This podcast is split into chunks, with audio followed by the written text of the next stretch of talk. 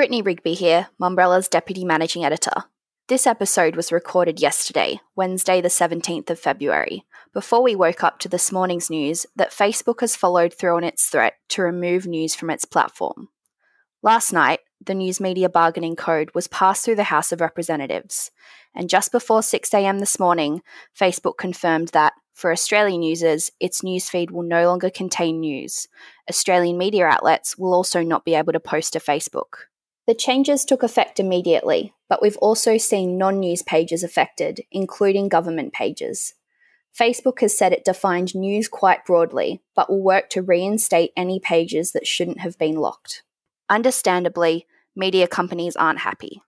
Nine said the behaviour is unreasonable, and The Guardian drew attention to the misinformation that will now go unchecked. Smaller publishers are affected arguably even more severely, for Junkee, for example, 75% of its traffic comes from Facebook and Google. The government also isn't happy about the development.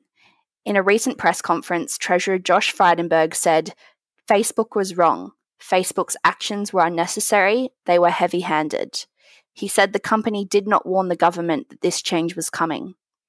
Of course, all of this has happened in the same week the government promised to amend the code to address some of the tech companies' concerns and Google has entered into a flurry of commercial agreements with the same news outlets now kicked off Facebook. News Corp, Seven, and Junkee have all announced deals. Nine reportedly has one too, and The Guardian is in negotiations. Facebook also said in its announcement that it's different to Google because publishers voluntarily upload content to Facebook, but don't voluntarily provide their content to Google. This is untrue publishers can choose not to appear in Google's search and news tabs. While Facebook works to undo the impacts to pages captured by a loose definition of news, we'll have to wait and see whether the government works quickly and skillfully to convince Facebook to undo this decision entirely. Sportsbet is already taking bets on the matter, with $1.90 odds for news to return by the 1st of April and $1.85 to return later than that, or never. In the meantime, this isn't a win for anyone. It's not a win for Facebook, where misinformation will now live unmitigated by verified and trusted news. It's not a win for advertisers for that same reason, although media buyers I spoke to said it won't have much effect.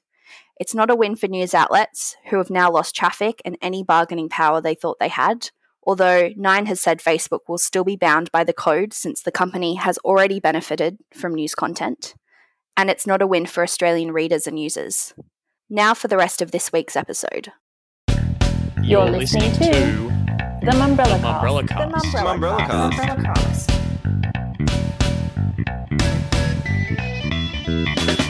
Welcome to the Mumbrella Cast. I'm Olivia Crummell, Managing Editor, News and Analysis. Joining us to break down the week in media and marketing is Pearman Media Director of Strategy and Research and Industry Stalwart, Steve Allen. Hi, Steve. Hi there, Olivia. And Deputy Managing Editor at Mumbrella, Brittany Rigby. Hello. In the news this week, we will be covering Google's rush to secure new showcase deals with Australian media outlets and the latest changes to the Media Bargaining Code, Seven West Media's mid financial year results, and the rise of native advertising giants Outbrain and Taboola. Well, why don't I quickly begin with an introduction to Steve for those in the industry who do not already know? Uh, Steve has been a media analyst, strategist, and commentator on the Australian media landscape for several decades. He is probably best known for his media strategy behind Toyota's Oh What a Feeling campaign in Australia and has also been a judge at the Cannes Media Lions. Steve, welcome to the Mumbrella Cast today. Thank you very much for joining us. Absolute pleasure. Thanks, Olivia. I, I thought I might start off with a more general question for you, given your years of experience and knowledge of the industry. And I know this is an overused term these days, but how unprecedented is the current media landscape in Australia, given the impacts of technology, COVID 19, regulation, new negotiations in the industry, as what we're seeing at the moment? How, how significant is this point in time? Not overused in this context because in 50 years of tracking revenue in the advertising industry, we've only had half a dozen years of negative situation, and we've never had a double digit negative of advertising revenue, which we had, of course, in 2020. So all the facts point to the fact that it is completely unprecedented. Uh, we've only once ever before in 50 years gone close to a double digit decline, but it was half of the decline that we experienced in 2020. The recent lockdown in Melbourne, I just wanted to get your thoughts on that in terms of how significant these sudden shock lockdowns are on the industry and in particular for people with you know marketing executions and media plans about to kick off um, look they're, they're very difficult to, to, to, deal with and the worst factor is that um, now that there has been three in victoria it's made advertisers um, increasingly nervous about plans for national rollouts of campaigns and let alone plans of activity just in Victoria or Melbourne. Um, you know, this the sudden rapid um, changes by government policy into lockdowns or border closures is really making most marketers quite apprehensive and therefore uh, an unwillingness to commit into long-term plans because they don't know what's going to happen. They don't know what the next outbreak's going to be and where it's going to happen. So we, we, it, it's really uh, putting off the, the recovery that should be occurring now because many of the um, market conditions, like if you look at the ABS statistics on retail sales, most things are trending in the right direction, even if Victoria is a bit behind the rest. But but this is putting a spanner in the works, and the, the more this happens, and let's hope forever it doesn't happen again, but the more this ha- happens, the more nervous uh, marketers become and the less bullish they become. So the less rapid the return to a normal market can occur. And just on that, in terms of obviously the states have done very different approaches to various lockdowns and implementations of restrictions, is from a logistics point of view, how difficult is it then for brands, particularly national brands, when it comes to their marketing executions when each state does seem to be on a different page? Well, um, certainly uh, our experience with our client list, which is only a, a microcosm of the, the, overall market, but um, quite a spread in categories, um, it's just making them more cautious. They're not yet uh, implementing a state by state campaign attack, but where we have had bookings and we've suddenly come up against a lockdown in a particular state, um, or you know distribution issues in a particular state because of because of uh, border lockdowns, they've, they've they and we have adapted very quickly to to, and the media have been enormously cooperative in this regard. But you know, a, week out or two weeks out, we've been able to change the plans that we had already booked in order to meet the new conditions. So the media are doing their part, but but as I said a minute ago, it's it's more the fact that we've had in Victoria, in particular, three lockdowns that's making clients increasingly hesitant in um, and, and far less bullish in in uh, what they might do to the, in the future. Hmm. Is there a, I guess, a minimum amount of notice period that would be feasible for you know brands and and their agencies and the media outlets as well to adjust to? Well, we kind of take our cue from what's happening um, in uh, major live sports. Uh, major live sports, and you know, two of the three networks have been affected by this um, and have had to deal with it. And certainly, they've tried to get you know about a four week window um, in order to organise themselves. You know, uh, is this going ahead on this date? And if it isn't, we need about four weeks' notice, A, to move the event if it's if it's going to continue, like the Australian Open at the moment, um, so that we can get all our advertisers uh, uh, uh aware and, and, and find out if they want to move with the event, which, of course, in 99% of the cases it occurs. But then the, the television networks um, have to fill the void that they'd already felt was programmed. And that's another logistic issue. And you know, the, the knock on effect of that is that uh, the television industry had a, a, a, negative January where you would have easily forecast probably a positive And the real reason was just because the Australian Open was moved out of, of January going into February and into the middle of February. As, as we speak, it's, it's currently on air. So the, the four weeks is the best possible opportunity. And of course, the sporting codes themselves, you know, the, the, the, the management of the, the teams need um, to work out whether they're doing hubs. They need to work out, you know, where the hubs are going to be. They need to organise all the logistics of accommodation and, you know, all the protocols they've got to have in order for live sport to occur. So there's a myriad of things that um, uh, the sporting codes and the, the media have to look at, particularly the, the telecasters. And is it possible for those advertisers that were looking to piggyback on those sporting events to simply shift their campaigns along with those sporting events? Are, are, there any logistics issues in that, or have you seen any brands that had already other activations or other things in play that meant that the timings now didn't really work? Well, it's more the logistics of it. You know, if, if somebody's um, planned on having a, a, a mid January Australian Open commencement, uh, mid to late January commencement, and they've shipped stock around because they're the, the kind of goods that move quite quickly. Uh, and some of the advertisers in these are fast moving consumer goods. Um, it's not so much of an issue if you're um, a motor vehicle brand like Kia, uh, the sponsor of the Australian, one of the sponsors of the Australian Open. But for others, um, you've shipped extra stock in. You might have done deals with retailers for you know gondola ends and things like that in store, um, extra shelving and what have you. I'm we don't have clients that have done that. Um, you know, uh, in the last six months. Um, so we're unaware of how cooperative the retailers have been.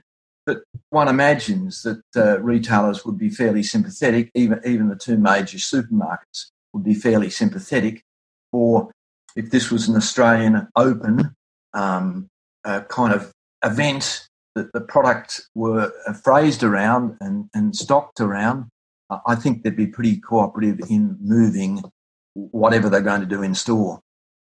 Well, I might move on now to our next topic. It's one that's been in the headlines lots in the past few months. After months of consultation, Senate hearings, public pleas for support, and argy bargy, on Monday we learned that Seven West Media has signed a deal with Google for its news showcase. And we've learned that it seems Nine is also on the way to signing a deal. Um, Steve and Britt, I'll get you both to input here. Did Seven jump the gun too early on this? Is is there any indication from the market that they may have been too quick to sign up?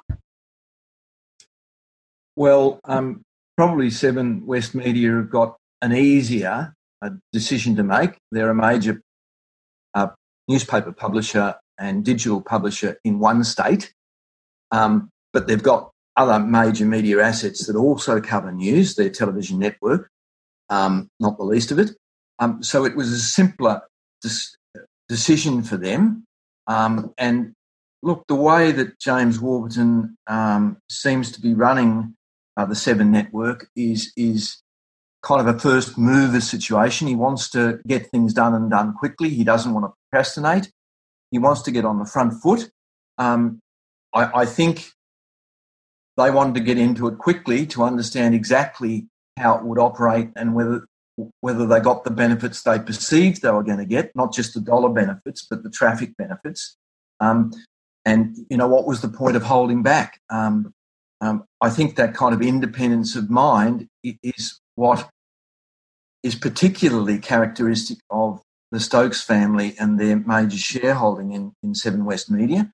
Um, you know, they do think uh, uh, more about what's right for them and their sh- shareholders and, and move on that rather than being in concert with the industry. I don't think they ever intended to uh, make this a controversial move or to bloody uh, competitors' noses. They just moved on this. They, they obviously were having more open conversations with Google and maybe maybe there was just more open communication and a, a better understanding of what both parties wanted and they came to a, a quick resolution. And Britt, you've been covering this quite closely as well. What are you hearing from the market in terms of the Seven deal, the now rumored Nine deal, and potentially a News Corp deal? Yeah, well, it's interesting as we've been chatting and recording here. Junkee's also just announced that they've entered into a deal with Google for the Showcase product. Look, I don't think that Seven going first is too surprising. I think that it's probably beneficial for them to set the price with Google without the other deals set in stone already. I mean, there's been a few figures being tossed around, both in terms of what the seven deal is worth, in terms of what the nine deal could be worth.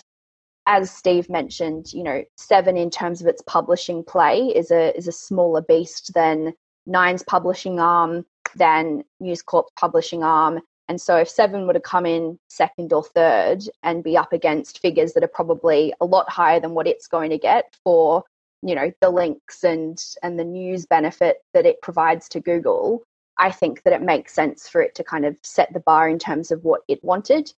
James Warburton obviously wouldn't be drawn on how much that is exactly, but he's been pretty clear that they're happy with it. I mean, it would be surprising if he said otherwise. But I think that Seven doing so has really put pressure on the others to prove that they're also willing to cooperate, that, you know, the government's plan, if this was part of it, is working, and that, you know, everyone can play nice after what has felt like a very, very long time of negotiations being kind of at the left and right end of the spectrum and nobody kind of wanting to come together to meet in the middle. So it looks like it might be a, a good outcome for Google, the government, and all of the media outlets by what we're seeing at the moment. Well, compared to where the market was, uh, um, you know, the, there was a huge divide after all at one point um, in Senate inquiry. Um, you know, the suggestion was made that Google would, would withdraw from the market um, they made that statement. So we, have come a long way in a couple of weeks, and it would seem that um, whether the government had the right strategy or not, uh, they've got people uh, into it by coercion or by persuasion or by being open, whatever the mechanism is or was, they've got people to come to agreements. I think that the government will chalk it up as a win, but I don't think that's necessarily because the government has been super strategic through this whole period.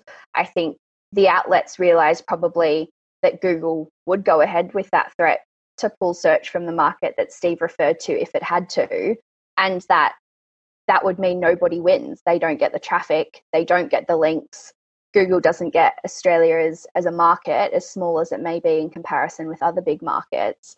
But I think that that threat, as severe and perhaps overreactionary as many thought that it was, maybe forced all of the parties to kind of have more serious chats and to think really seriously about what the worst case scenario would look like and therefore what you know a decent outcome might look like these are really well played out uh, negotiation tactics we've just seen them a little more transparent in the market than we might normally see. This is quite normal in major business. Up next, we'll take a look at how Seven performed in their first half year of financial results.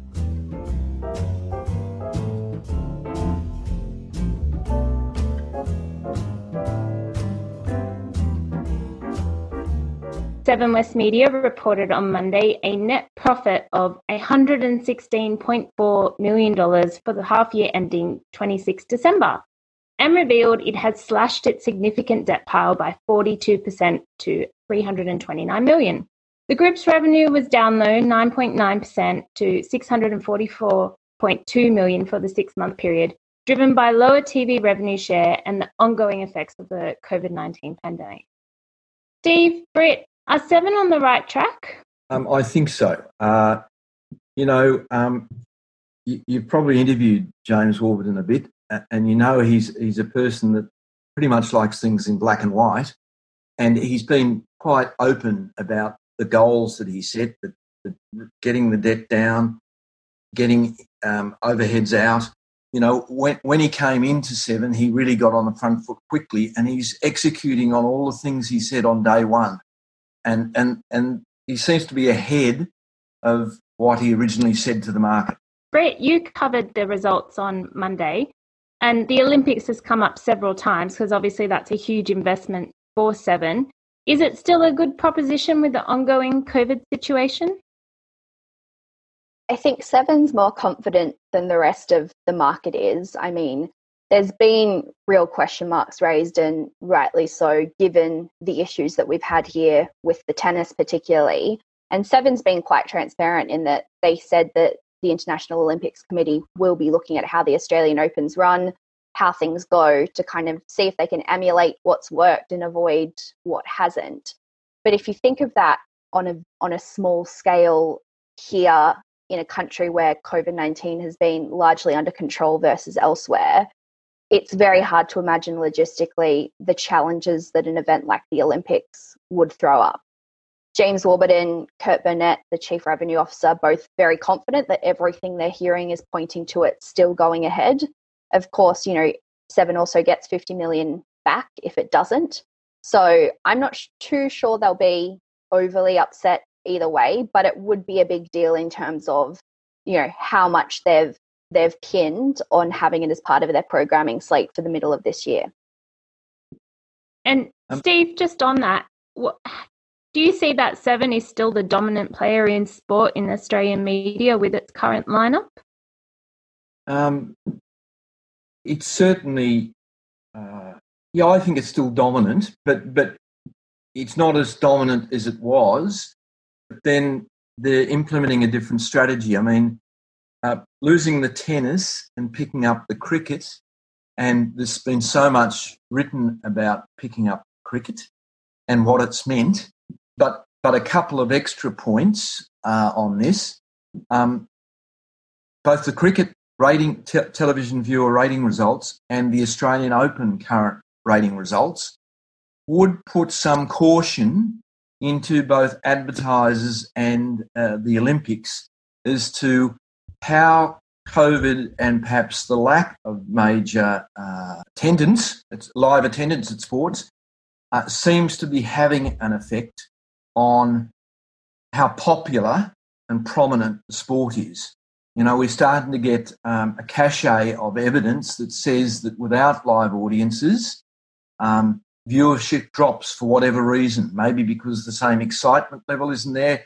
Maybe because we, we don't have as many water cooler conversations about it. I'm, I'm not sure what's happening, but the evidence is, is, is, is mounting that even if the Olympics go ahead, there are there's going to be increasing advertiser caution on what they're getting for their money. That's a really interesting point there, Steve, about the lack of water cooler conversations. And obviously, a lot of organizations still have the uh, work from home or at least a hybrid system in place at the moment. So maybe as people start returning to offices and that banter returns, then we may see a slight uptick in that. Um, just on that, I had a interesting conversation with um, the chief digital officer at uh, Seven at with Gereurd Roberts, and he said that their strategy was to keep it free. And obviously, we've seen Nine launch Stan and Stan Sports, and News Corp has Foxtel and Kayo. Do you think that that's still the right strategy? Is is Seven missing something here?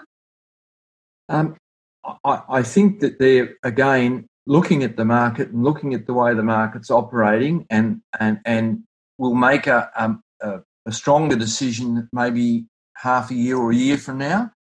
At the moment, it's it's a bit like when we started uh, when the real digital progress started in publishing.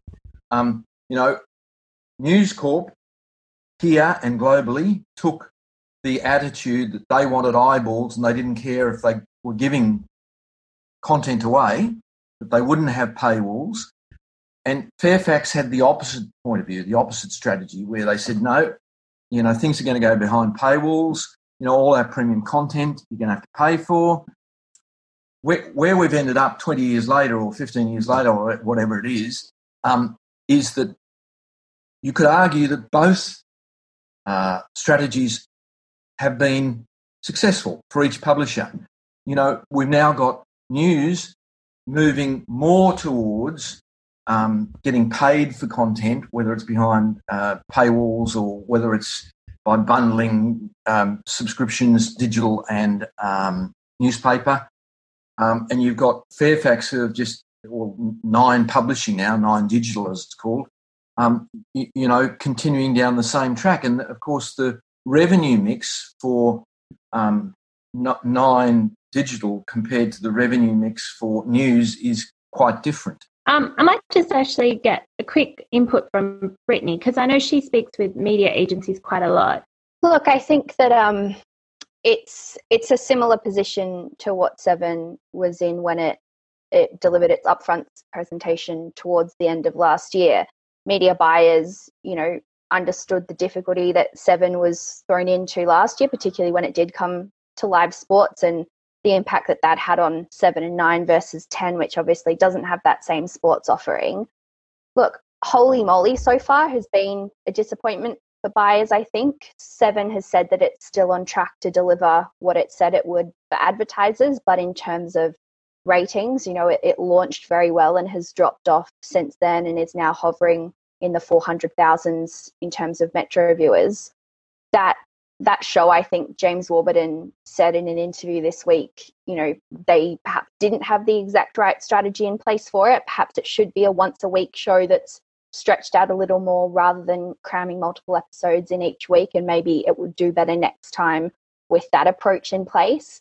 But I think that, you know, buyers are keen to see mainly, first and foremost, if the Olympics goes ahead, yes or no. And then depending on that, how the other how the other networks respond to that and what programming they run over the middle of the year if it does go ahead and if not you know what seven's going what seven is going to throw up instead and how that's going to play out in terms of you know the yearly TV ratings and TV share. And and to add to what Brittany's just said, uh, remember that when the programming uh, slate for quarter one was laid down by all networks, Australian Open was January going into February. Um, you know, Seven had to make a decision whether they were going to stick with the format that they were originally going to put up against the Australian Open or abandon it. And, you know, um, they chose to leave the format um, uh, as it was. Uh, nine, as you know, put in a couple of specials, Married at First Sight specials and they pulled forward travel guides. They did it. They they cobbled together some programming that wasn't what Seven originally thought they were going to be up against. And strategically, um, tennis is female biased and older. So what Seven were programming was younger audience excitement, colour, action, and of course suddenly they weren't against that. And whilst they launched very well, as, as Britt said, um, they haven't been able to sustain it. And um, uh, but in part, I'm saying it's possibly some of uh, the deterioration of audiences, possibly because they're not against what they expected to be at the time. The audiences aren't deteriorating at the same rate this week as they were last week.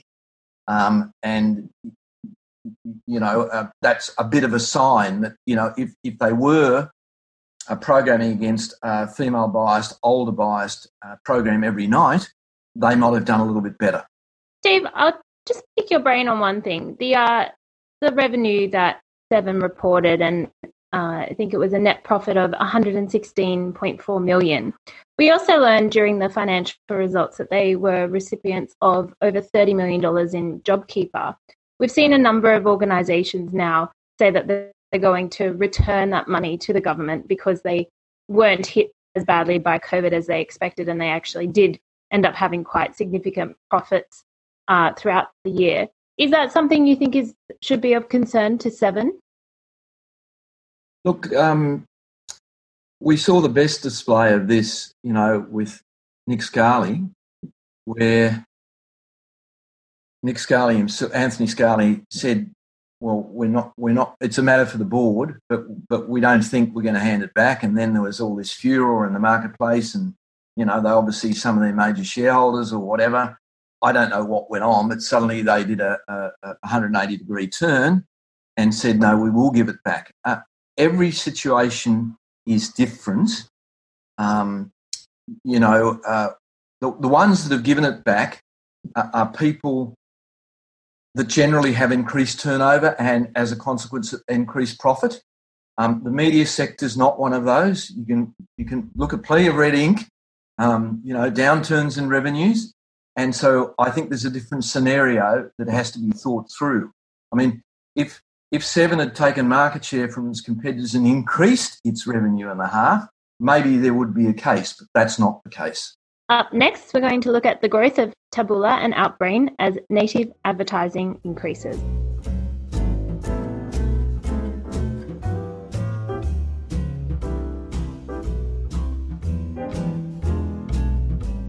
Native advertising giants Taboola and Outbrain have secured deals with Nine, News Corp, Seven West Media, ACM, and Val Morgan most recently. Taboola recently also secured approximately $285 million in funding from institutional investors and is set to be listed, listed at an implied $2.6 billion valuation. It's said that it plans to invest more than $100 million of that into R&D such as AI, e-commerce, TV, and device manufacturers. Meanwhile, Outbrain says it's on a massive growth trajectory as well, with native advertising budgets in 2020 surging. Steve, can I ask you first off, are these are these platforms being fully utilized as yet? And secondly, what do you see as their main advantage to the marketplace? The, the, the, way we see it, and I'm not the digital expert here, we've got a digital expert who could uh, speak much more eloquently and in depth on this subject. But uh, having said that, um, one of the things that's happened, particularly in this last year with digital and digital retailing or online uh, buying, is that um, advertisers are, are, now seeing that you can have a more direct pathway to consumers. And um, more advertisers, a greater depth of advertisers are seeing that this is possible, that they don't necessarily have to be in bricks and mortar, though some of the bricks and mortar people have just added sales by having really good e-commerce uh, enabled sites on their on their traditional company site. Um, where Taboola and uh, and it's and it's like uh, really work in the space is by uh, engineering extra performance by uh, engaging with consumers in the digital uh, sphere and being therefore more measurable and more accountable for what they're doing. And because they're they're good at what they do and they're fast and flexible, they they can change things up and down quite quickly. And this is, of course, in a in a crowded market uh, that's digital savvy. This is, of course, very important. So they're gaining a wider appreciation from advertisers because more advertisers are now starting to sell direct to consumer, um, and they're enabling uh, uh, you know consumers uh, to respond to advertisers that might want to sell online. So, have you noticed an increase in terms of your your own clients and, and their strategies in terms of utilization of these? Native advertising, um, which we would put this under, these under, uh, native advertising has been increasing in interest. Uh, and I say again, partly because it's a bit more accountable than other forms of, of advertising or promotion. Um, you know, because it is in the digital sphere and you can see the clicks and you can see the, the depth of uh, investigation by consumers, and you, you can take the consumer off to your site quite directly or serve them up some extra information at, at, at, at their uh, use of, of their mouse. And do you see them as an alternative to, say, social media outlets in terms of that, what they provide in terms of data and, and also uh, audience? Absolutely. They're, they're, a real alternative. And um, that's in part what, why uh, they're becoming increasingly active and increasingly appealing to advertisers. And in terms of their agreements with the various publishers, do you see that also continuing? Is that something that you know is in best interest for both those native advertisers and the media outlets? Olivia, I'm not an expert in this area, but one imagines that if the, the revenue flow to the uh, publishers is greater after the deals that they've done, um, then everyone's happy. Everyone goes home happy because, of course, for, them to be doing this native advertising um, under the, these publishing giants, um, there has to be a quid in it for them, but there has to be a quid in it for the uh, originating publisher.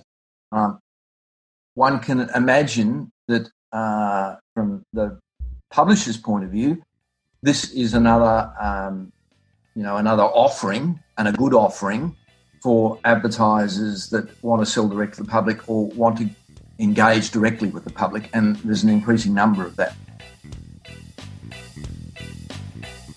That's all for this week, but before we go, a reminder that Mumbrella CommsCon Awards are back for 2021 to recognise and celebrate the best people, teams, campaigns, and businesses that are shaking up the Australia New Zealand PR and communications industry the most. From PR Leader of the Year to Best COVID 19 Response, there are 25 categories in total. Now is your time to take a moment to reflect on your accomplishments and tell us your success stories from the past 12 months. You can visit our website for more details. Once again, thank you very much, Steve, for joining us today. Thank you, Olivia. And thank you for listening.